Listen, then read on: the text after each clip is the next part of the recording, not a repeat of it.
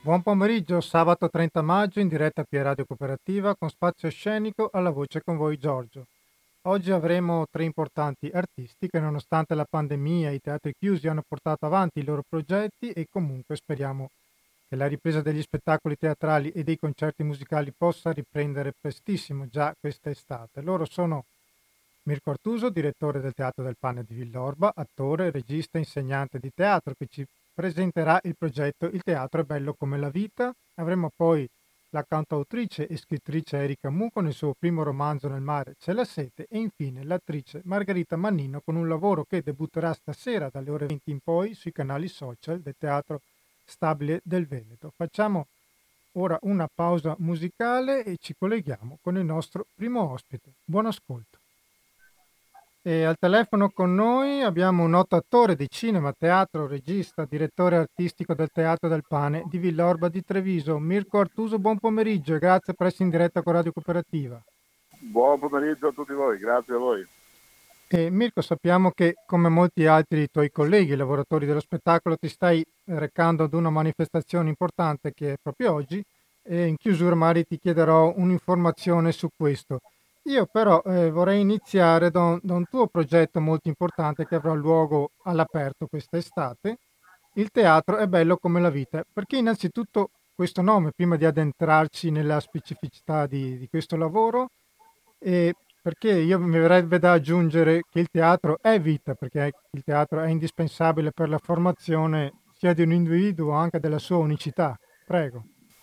Ma sì, eh, è tutte queste cose messe assieme e poi è anche un, una risposta a questo desiderio di libertà, di movimento, di tornare in qualche modo ad essere nuovamente comunità, che è il desiderio che ho, ho percepito esserci in molte persone.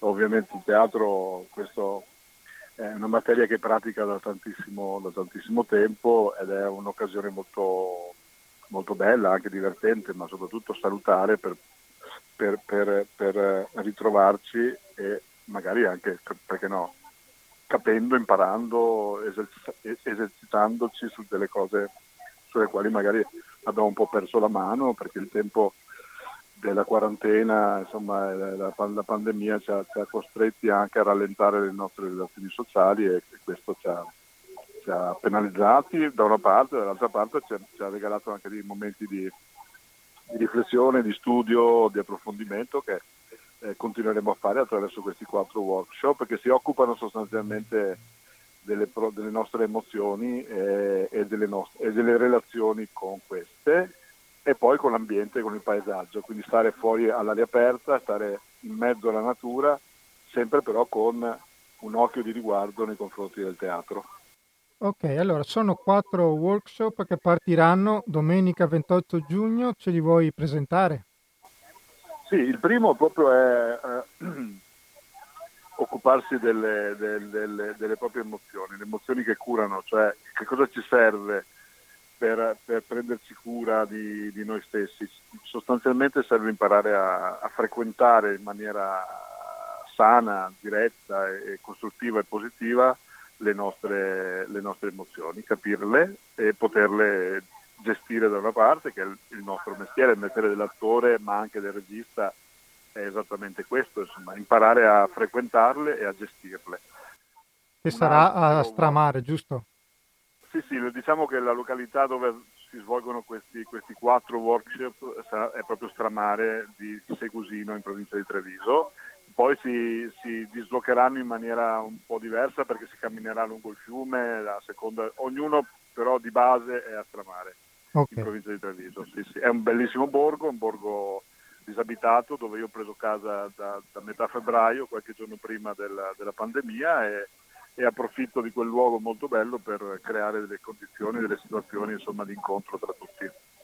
Quello successivo è dedicato alla, alla, poesia, a leggere poesie e in questo sarò aiutato anche da, dall'amico Vasco Mirandola che verrà a darci, a darci, aiuto.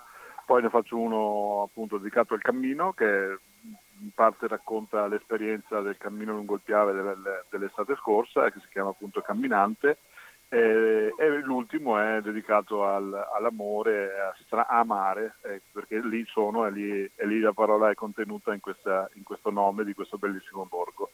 Eh, lì l'amore sempre in, in ambito teatrale, partendo da, dai classici greci per arrivare fino alle grandi opere di Shakespeare e lì si, si imparerà, si giocherà, si inventeranno personaggi e si entrerà un po' nelle, nelle pratiche del teatro vero e proprio. Allora, sono appunto le quattro domeniche dal 28 giugno, poi abbiamo il 5 luglio, 19 luglio e chiude il 26 luglio. Ricordiamo che bisogna anche prenotarsi, giusto? Eh sì, sì, sì per, per, per, le informazioni e per le prenotazioni basta mandare una mail a prenotazioni teatrodelpane.it E lo stesso le informazioni che tu stai ricordando ci saranno anche queste, giusto? Sì, sì, sì, cioè tutto, tutto anche sul sito del Teatro del Pane, sulla mia pagina Facebook e sulla pagina Facebook del Teatro del Pane appunto. Beh, insomma, oggi cercare le notizie non è, non è per niente no, difficile. Esatto. basta, basta, avere un telefonino e si riesce a contattare il mondo in tre secondi. Poi anche nella tua pagina Facebook uno può andare, tu hai sì, due pagine. Tutto, in tutto, esatto, sì, sì, sì. In tutti i canali possibili e immaginabili. Ok, ricordiamo che tu lavori anche al cinema e questa sera fino al 7 giugno il film Effetto Domino del regista Alessandro Rossetto che è stato a Venezia, un film dove sei attore protagonista insieme a Diego Ribon con un grande cast di attori veneti e che ti vede nei panni del geometra Colombo, braccio destro di Franco Rampazzo, che tenteranno appunto un progetto ambizioso scontrandosi con, con gli effetti de, del mondo globalizzato. È un film che è passato per, per diversi festival questa volta sarà a Brooklyn per il Brooklyn Film Festival. È un film che continua, diciamo, un bellissimo percorso, effetto domino. Sì, ha già fatto parecchi, parecchi festival, eh, è stato i festival importanti in tutta Europa, adesso c'è questa bella soddisfazione di avere il film al Festival di Brooklyn, appunto. E peccato che ci va solo lui, eh, noi no, però insomma poteva essere una bella occasione per, eh beh, esatto, per vero, andare, vero. Per andare nella, bella, nella bella New York, eh, però insomma è una bella soddisfazione soprattutto per Alessandro e per, e per la Iole Film e per tutti quelli che hanno contribuito a, alla nascita e alla crescita di questo, di questo progetto. Eh, Alessandro Rossetto è ormai un regista con il quale sia io che Diego lavoriamo insomma, da, da un bel po' di anni.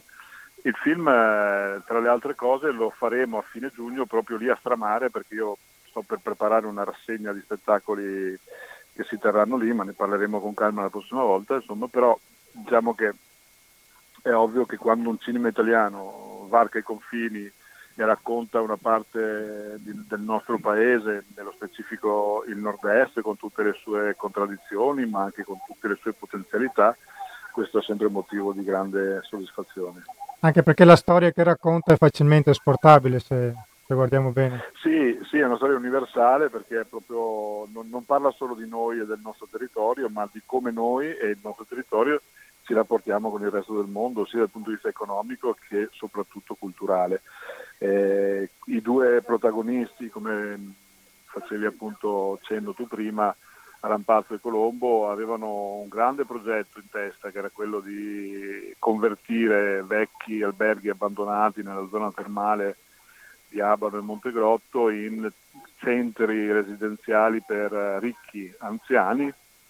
Il progetto era davvero un ottimo progetto, loro avevano gli strumenti per arrivare fino a un certo punto per, farlo, per, farlo, per renderlo possibile questo progetto. Eh, la globalizzazione, i mercati internazionali, chi business lo fa in maniera molto, molto aggressiva, a volte anche in maniera violenta, è riuscito ad appropriarsi di una bellissima idea e loro hanno avuto purtroppo, anzi Rampazzo eh, ha, ha, subito questa, questa, questa, questa, violenza in particolar modo perché poi Colombo rimane dentro, in qualche modo si salva e trova insomma un, una sua collocazione dentro il progetto.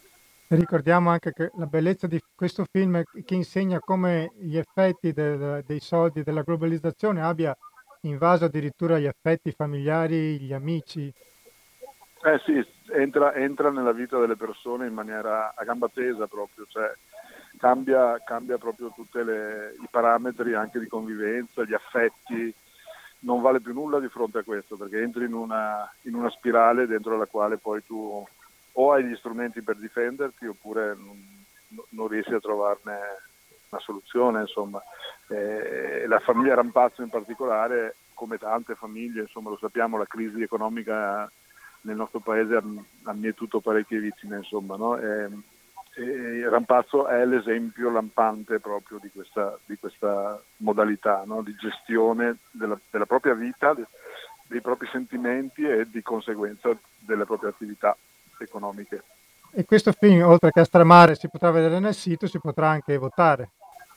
Sì, questa è una cosa che chiediamo a gran voce perché questo sarebbe, oltre che un piacere, un aiuto che, che date al, al, al, cinema italiano, a, a, degli autori come Alessandro Rossetto che hanno il merito di eh, eh, insistere anche su storie, su storie, su storie davvero molto, molto particolari, che non sono, non sono così, così, popolari, ma eh, il cinema d'autore richiede questo e per fortuna che ci sono anche produttori come Buon Sembiante, quindi la Iole Film, che credono in questi progetti e li sostengono. Quindi votate, votate, votate, votate, votate. Andate nel sito www.brooklynfestival.org e c'è la possibilità di votare effetto dominio. Ti sei mai chiesto, Mirko, un, come un uomo, un uomo come Gianni Colombo, come abbiamo visto nel film, che rivedrò con molto piacere, essere ossessionato dal lavoro e dagli affari tanto da trascurarsi anche fisicamente. Ti sei chiesto come avrebbe reagito al lockdown che abbiamo subito noi due mesi fa? Credo, credo che non avrebbe avuto vita facile perché sono persone molto dinamiche, anzi sono quasi al, al, all'estremo della dinamicità, non riescono a stare fermi nel vero senso della parola e questo li avrebbe messi di, davvero difficoltà. Eh, ho, non, non, non, ci ho pensato nello specifico, ma la domanda che mi fai mi ha fatto riflettere e penso che avrebbero reagito, che avrebbero reagito molto male, in maniera negativa sicuramente. Ok, sappiamo che oggi c'è un'importante manifestazione dei lavoratori dello spettacolo che siete stati i primi a chiudere a causa della pandemia che ha evidenziato vari, vari problemi della categoria. Nelle scorse puntate appunto ho affrontato il tema con diversi tuoi colleghi. Tu stesso hai creato un gruppo di lavoratori dello spettacolo per confrontarvi sui vostri problemi. Senti che finalmente c'è più ascolto da parte delle istituzioni su di voi e, da, e, delle persone oppure sei ancora molto preoccupato per quella che sarà la stagione invernale visto che tu sei anche direttore del Teatro del Pane? Ma entrambe le cose. Io penso però che la, la, prima, la prima, parte di società noi, alla quale dobbiamo rivolgerci e parlare e trovare un dialogo sono proprio le persone che fanno parte del nostro, del nostro pubblico, che sono l'anima del nostro mestiere. Noi lavoriamo per e con le persone. Eh, le istituzioni sono fatte da persone e spero che questo poi sia uno dei, dei, dei, dei, momenti importanti perché ci sia un ascolto anche istituzionale, però io mi auguro e auspico insomma, che il dialogo principale arrivi proprio tra, tra le, le, le, gli artisti, le maestranze e eh, le persone che il teatro eh, lo, lo, frequentano, lo rendono vivo e, sono, e, partecipano alla nostra vita lavorativa.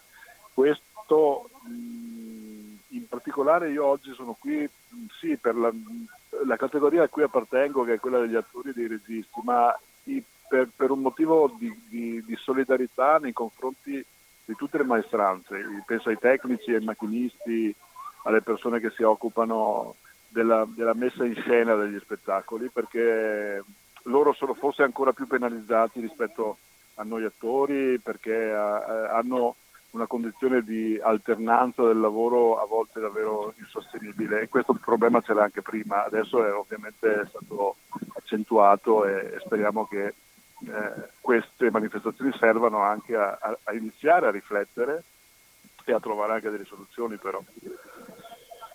Esatto, Mirko, io eh, ti ringrazio davvero, invito gli ascoltatori a scriverti a prenotazioni chiocciolateatrodelpane.it per prenotarsi per passare appunto questi quattro momenti belli di crescita personale, interazione con gli altri e con la natura, questi quattro workshop che si intitolano Il teatro è bello come la vita, che partiranno domenica 28 giugno. Grazie mille Mirko, buona manifestazione, viva il teatro, viva il teatro sì. del pane. Viva il teatro, grazie a voi e buon lavoro. Grazie, grazie buon pomeriggio. Ciao. Ciao a tutti. E noi ora facciamo una pausa musicale e ci colleghiamo con la seconda ospite di oggi. Buon ascolto. Ring in the Forest è il primo brano in inglese composto da una giovane bravissima cantautrice che a Radio Cooperativa facciamo sentire spesso e oggi è in diretta telefonica con noi. Erika Mu, buon pomeriggio e grazie per essere buon in diretta. Buon pomeriggio, grazie, grazie a voi e un saluto agli ascoltatori. So che se non sbaglio ti trovi in Francia tu. Sì, sì, sono a Toulouse, quindi diciamo superiamo i confini anche grazie a questi mezzi. E la situazione lì si sta normalizzando? Allora, la situazione è molto chiaramente, questo insomma, è un periodo che credo uniformi un po' eh, per certi versi le vite delle persone che abitano in paesi diversi. Diciamo che ehm, forse è un'atmosfera un pochino più rilassata rispetto a quella italiana, però insomma è difficile per me giudicarlo perché io chiaramente mi divido tra seguire le informazioni e devo dire seguo un po' di più le informazioni italiane per ragioni chiaramente affettive.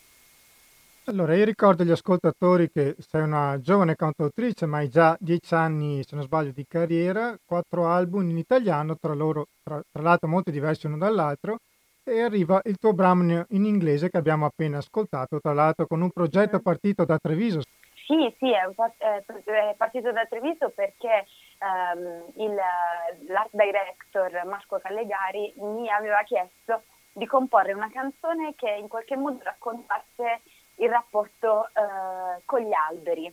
Infatti questa è una canzone dedicata agli alberi e che eh, accompagna un, un, video appunto diretto da lui che, mm, che racconta la trasformazione di un albero in chitarra quindi diciamo in una maniera poetica, è un video che se avete voglia trovate su, su Vevo, su YouTube, racconta la, come si può trasformare la natura avendone rispetto. Io l'ho scritto in inglese perché in quel momento abitavo a Londra e, e volevo che, siccome il messaggio è talmente secondo me universale, mi piaceva l'idea di sperimentare e usare una lingua che fosse più eh, universale e che superasse appunto le barriere degli stati per rivolgersi un po' diciamo, a noi nel senso di, di, umanità che con la natura si deve interfacciare con, con garbo.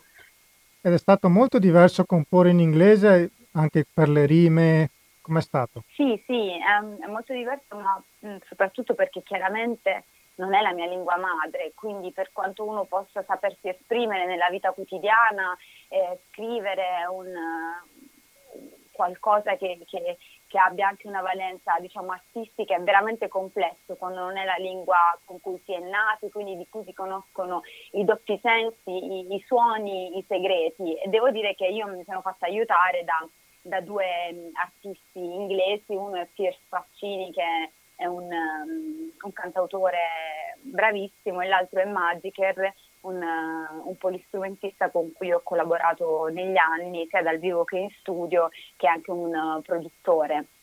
Quindi diciamo, per stare sicura mi sono affidata alle mani giuste. A mani che già conoscevi. E dopo il tuo sì. primo brano in inglese eh, arriva il tuo primo romanzo. Nel mare c'è la sete, è uscito il 12 marzo, edito da Fandango, oltretutto in piena pandemia, che non, diciamo, non ti ha portato a presentarlo nelle librerie per il momento, ma credo insomma verrà a breve. Ma comunque stai... spero anch'io. Esatto, comunque sei riuscita a farlo arrivare alle persone, a raccontarlo. Era un tuo desiderio che coltivavi da tempo, mi pare, giusto? Sì, lo coltivavo da molto tempo e, e diciamo che eh, mi mancava la, la scintilla. E, diciamo, di, sai, quel momento in cui tu dici adesso mi fermo e lo faccio, perché sai, i progetti eh, a un certo punto per diventare realtà hanno bisogno di condizioni pratiche. La mia condizione pratica voleva dire per un attimo fermarmi eh, dal, dal, ciclo di eh, produzione di album e tour, produzione di album e tour che ho vissuto per questi primi dieci anni della mia carriera e quindi prendermi un momento per scrivere questa storia. E, mm, diciamo, eh, ce l'ho fatta ed è stata, è stata veramente una boccata d'aria che ha, per me ha corona un percorso ehm, di scrittura lungo che ho fatto in questi anni e mi ero avvicinata già alla prosa un po' con delle, diciamo, una specie di, di articoli, nel senso non di cronaca, erano articoli ehm, sotto forma di blog che parlavano di attualità ma anche diciamo, prendevano l'attualità come spunto poetico.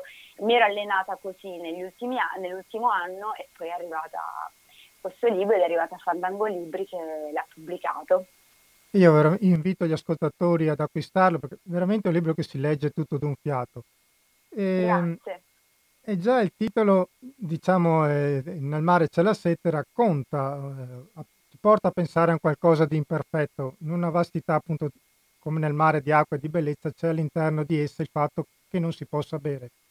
E racconta appunto la storia di Maria con il fidanzato Nicole e con i suoi genitori appunto nasconde de- delle imperfezioni. Raccontaci tu chi è il protagonista del tuo romanzo.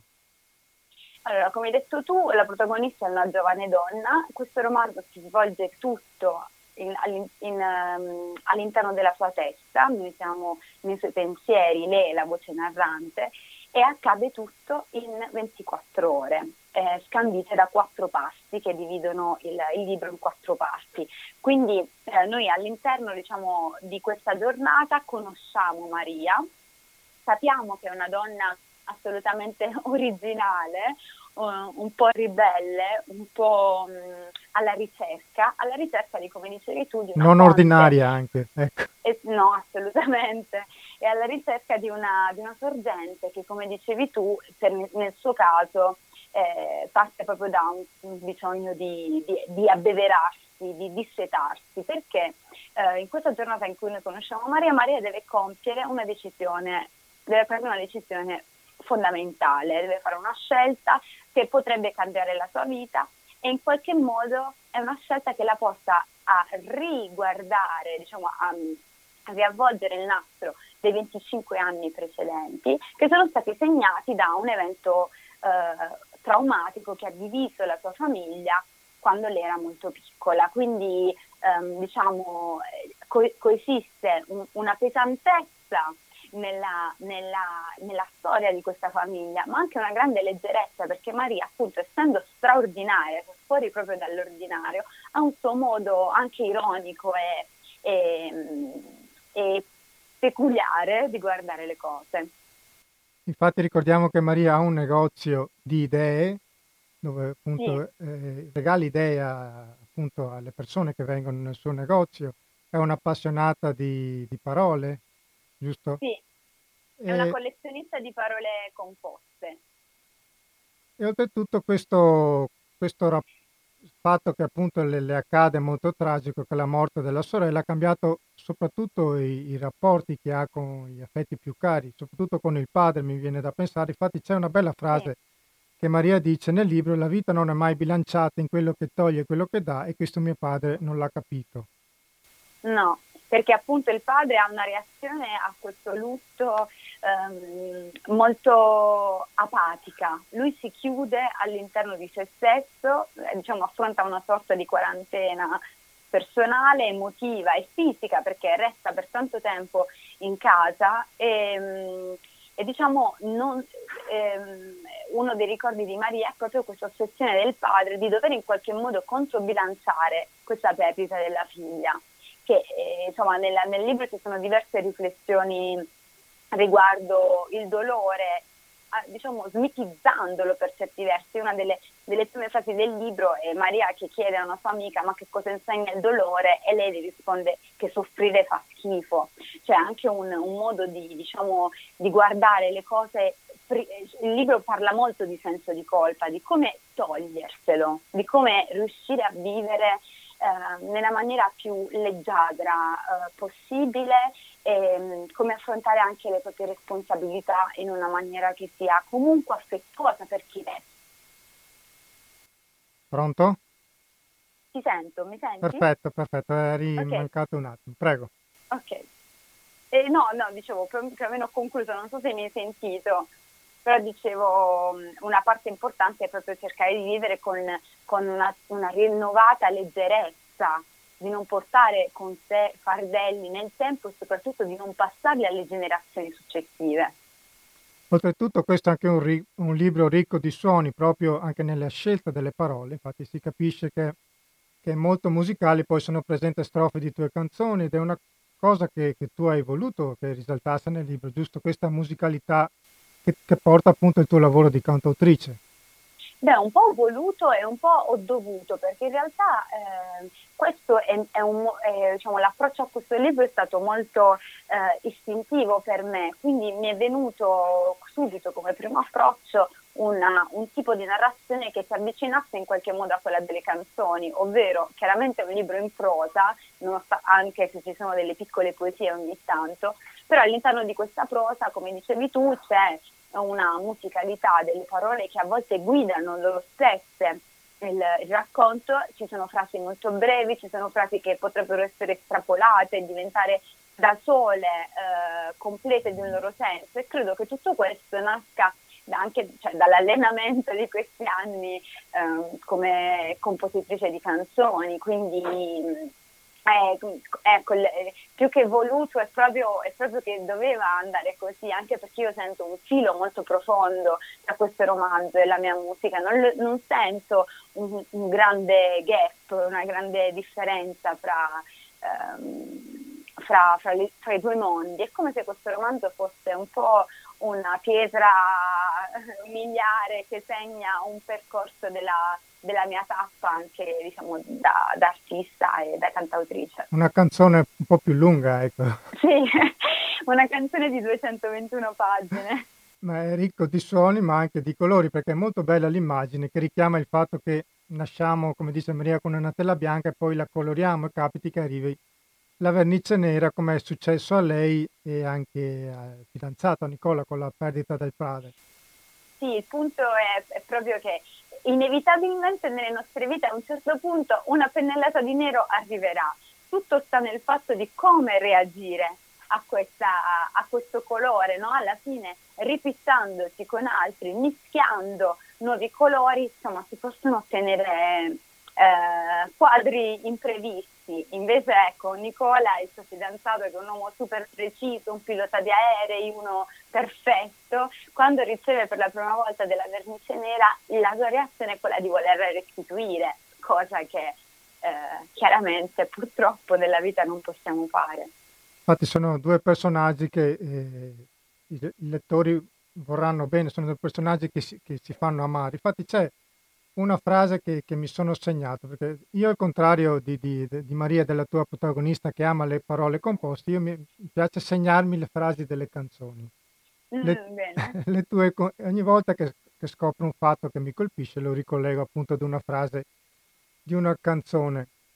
E anche io come Maria ho questa cosa particolare, convengo con lei che i cani piccoli sono un blu.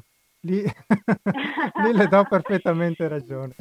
Maria guarda ha teorie su tutte le cose, no? Lei per tutto elabora una sua teoria e dice che i cani piccoli sono un blefo, ma in realtà lei non ha un cane grande, lei ha un cane immaginario, quindi un cane che, che non esiste, che lei ha chiamato Anton Giulio a proposito di parole composte, perché dice è molto più facile prendersene cura, hai persino l'opzione dei passi cumulabili quando te ne scordi qualcuno. Ed è un po' la metafora su su, anche delle, dell'amore di Maria Nicola che è voglioso di avere qualcosa di più, ma anche diciamo, a, loro diciamo, prima di poter affrontare un qualunque tipo di impegno chiaramente devono cercare di risolvere un po' i loro e di smetterla di nasconderli sotto il tappeto. Quindi non volevo offendere i cani piccoli, però eh, io poi devo dire ho sempre avuto cani belli imponenti. Sì, anch'io perché ci gioco abbastanza fisicamente, per quello dice. Comunque anche Nicole è un, un, bellissimo personaggio, infatti mi ha fatto un po' pensare anche a come noi maschi in generale tendiamo a, a, delle volte a dare le cose per scontate e non riusciamo a esprimere fino in fondo magari i nostri sentimenti o metterci all'ascolto, quello forse che fa anche un po' lui con, tu cosa ne pensi? Sì, sì, Nicola diciamo, ha la capacità di, come, come certo, magari, ecco, non vorrei generalizzare, però magari hai ragione tu, magari ha anche una predisposizione più, uh, più maschile a essere un, molto analitici ed è un po' il lavoro di Nicola anche che lo porta a essere così, a essere appunto lui è un pilota di aereo, un uomo che, ha, che, ha, che si è fatto da solo e lo sottolinea diverse volte, c'è uno che ha fatto dei sacrifici per riuscire a fare questo, questo lavoro e quindi è un uomo che ha delle responsabilità. Quindi ha un modo molto analitico di affrontare i problemi, mettendosi, come hai detto tu, poco in ascolto di quella parte che è segreta, che va ben oltre quello che si vede, quello che si può analizzare con gli occhi, ma è qualcosa che bisogna eh, scavare. Dice Maria a un certo punto, mi pare di essermi fidanzata con la signora Fletcher, perché lui è uno che la signora in giallo, no? perché lui esatto. è uno esatto. che subito nota, eh, nota, sai, le cose che le donne a volte eh, vorrebbero, eh, vorrebbero in un uomo che notasse il taglio di capelli diverso, vorrebbero che notasse un mobile spostato. Nicola tutte queste cose le fa benissimo, quindi quello che si vede, lui Oltretutto lava, stira, fa tutto. Esatto, cucina, il problema è che lui non vede quello che non si vede. Ok, poi all'interno del libro troviamo anche delle bellissime poesie. Ce n'è una stupenda che mi è piaciuta particolarmente, che è Arcobaleno, che troviamo a pagina 36, che mi porta a farti questa domanda. Dopo appunto il successo che stai avendo con questo libro, visto che hai fatto 30, perché non fare 31 con un libro di poesie? Ma guarda, mi piacerebbe molto e ti dirò che nel mare c'è la sete, questo romanzo, nasce proprio da, ehm, da queste poesie che, sono, che, lo, che lo puntellano, perché come vi dicevo non ci sono delle divisioni nette dei capitoli, ma queste poesie sono un po' dei punti in cui il lettore se vuole si può sostare e può, prendere, può fare una pausa durante il, il, il, romanzo. E nasce il libro proprio da queste poesie, perché io avevo cominciato a raccoglierle e la mia idea iniziale era quella di scrivere un libro di poesie tutto fatto di eh, poesie che avessero come titolo delle parole composte. Poi a un certo punto, quando mi è invece venuta in mente la storia di questa, di questa donna, la storia che volevo raccontare, ho detto forse lei potrebbe essere l'autrice, no? Ho un po' scaricato su Persi il, um, la responsabilità di essere la madre di queste poesie, perché queste poesie sono diciamo, dei piccoli anestetici che Maria si regala all'interno della vita quando vuole evadere, quando vuole disconnettersi, lei eh, crea queste, queste mini poesie. Poi la cosa bella che ho notato di lei è che nonostante magari il lavoro non le piace, perché forse le era stato più suggerito dall'amica, ha un bellissimo rapporto comunque con le persone che vengono da lei. Pensa ad Enrico come lo aiuta con la moglie.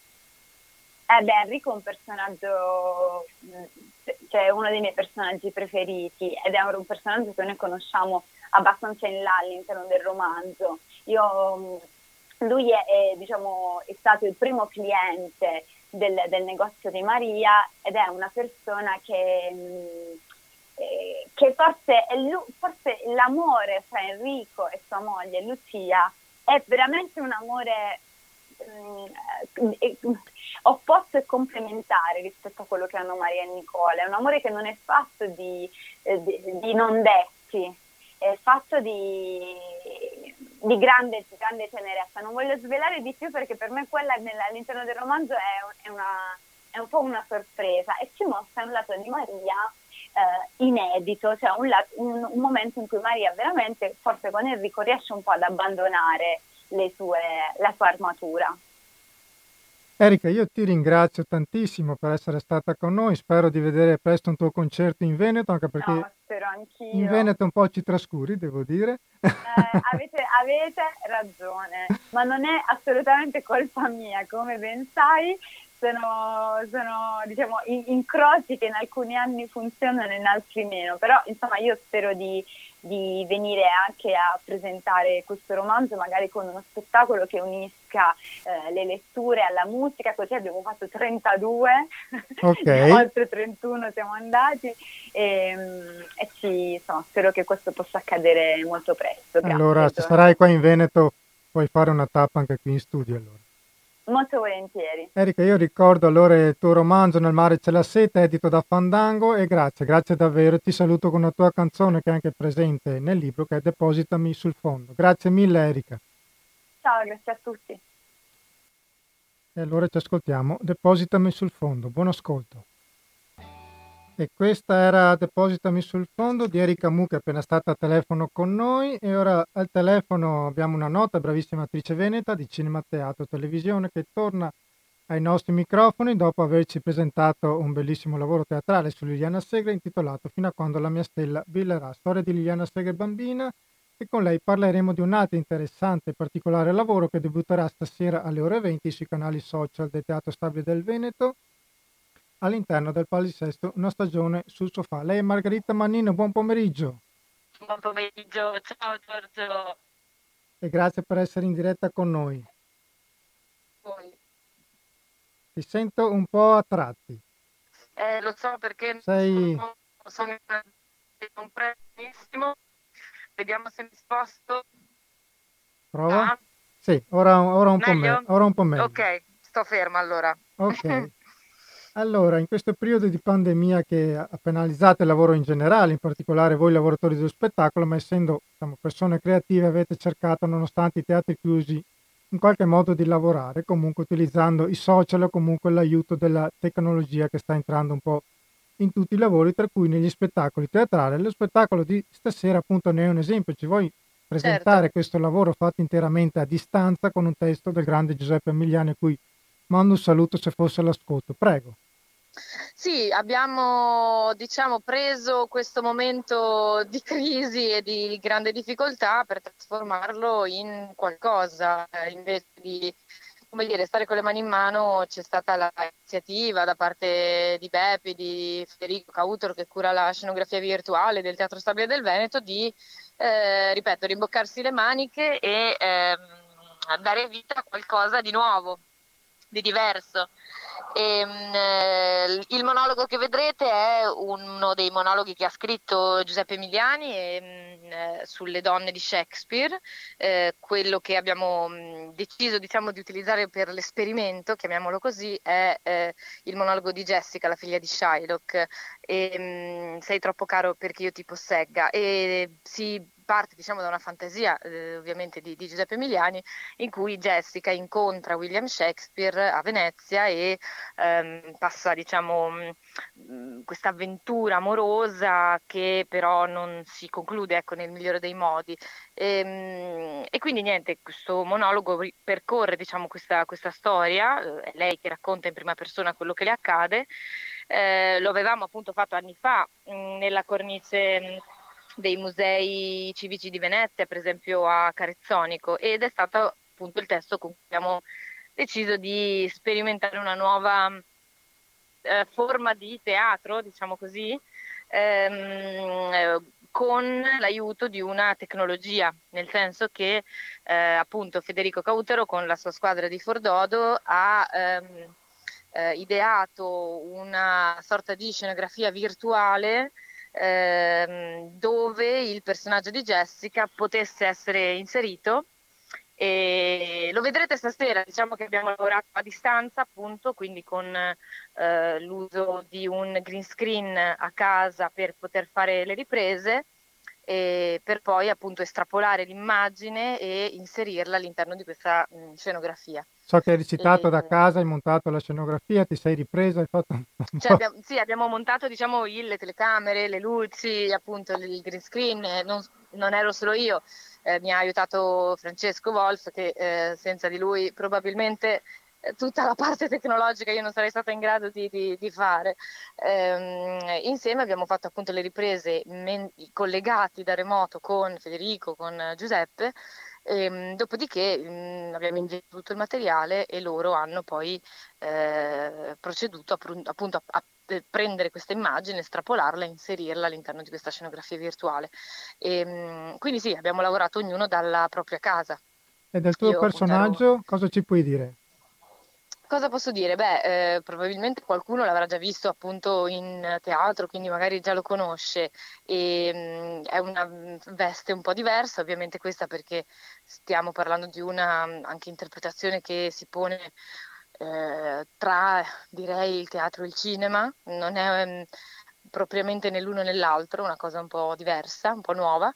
E Jessica è una ragazza che vive un po' all'ombra del padre, eh, un padre padrone, diciamo, Shylock, ehm, che ha una grande curiosità, voglia di scoprire il mondo esterno. E quindi quando arriva questo eh, Mastro Shakespeare che la eh, seduce letteralmente, ehm, lei coglierà anche l'occasione per uscire dal ghetto per la prima volta con un tranello, eh, andare ad una festa, eh, insomma ehm, scopre mh, delle, eh, delle, cose nuove, si lascia anche trascinare eh, un po' ingenuamente per poi capire ecco, eh, che l'amore non è soltanto farfalle nello stomaco, ma anche qualcos'altro a volte.